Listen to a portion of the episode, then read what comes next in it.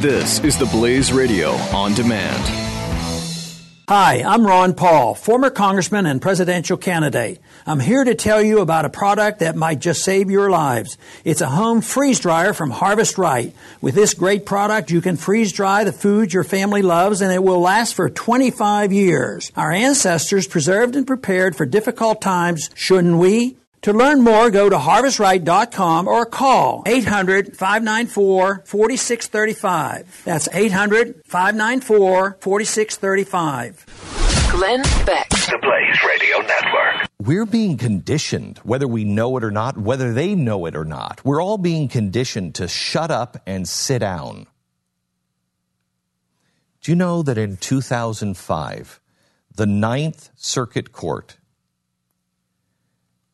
said when it comes to your children being taught in public school, um, you give up all parental rights beyond the threshold of the school.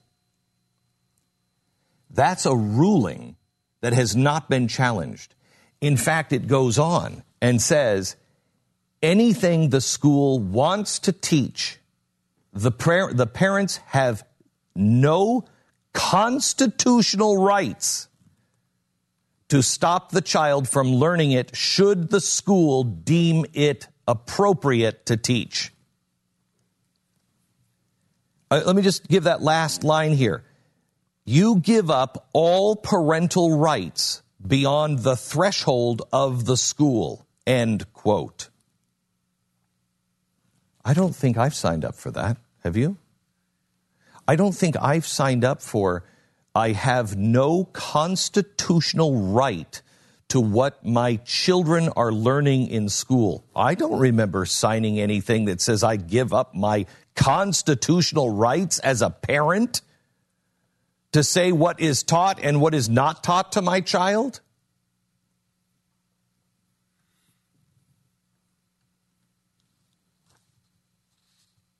Our children are absolutely under attack in every way, shape, and form.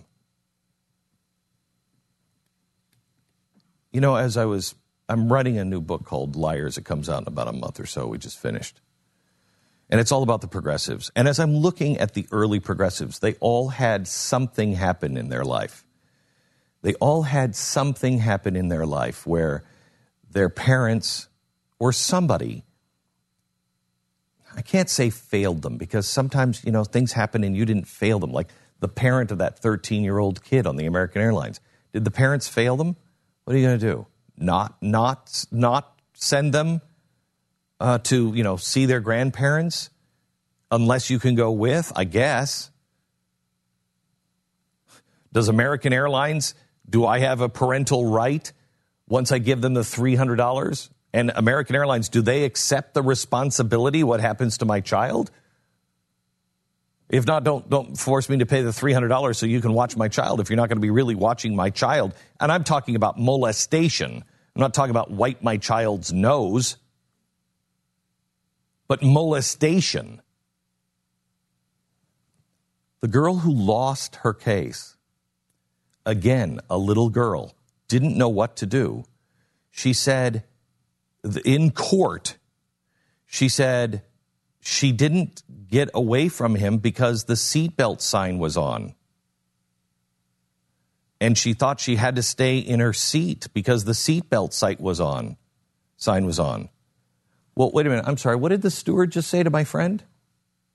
Federal law requires you to do what I say. The court didn't accept her sticking around if the seatbelt uh, sign was on. Even though all the way through the flight, she was texting her mother, Help me, help me, help me. Mom can't help you, honey. What's going on? Help me. Each one of these really nasty, Woodrow Wilson, Hegel, Nietzsche, all these really nasty people, Margaret Sanger. You know why Margaret Sanger was the way she was? She had 14 children in her family. She wasn't the oldest. Dad was gone. Mom was in the house. Vagrants came by. They lived on the edge of the city. Vagrants came by, begged for food. Mom said, We don't have any food, but if you want, come back later when my husband is here and maybe we can find something. Soon as she said, My husband isn't here, they broke in, beat her almost to death. Margaret was upstairs having to take care of the children. Mom was saying, Stay upstairs, stay upstairs. Margaret stayed upstairs the whole time. Mom died from the beating eventually. She developed other complications and died.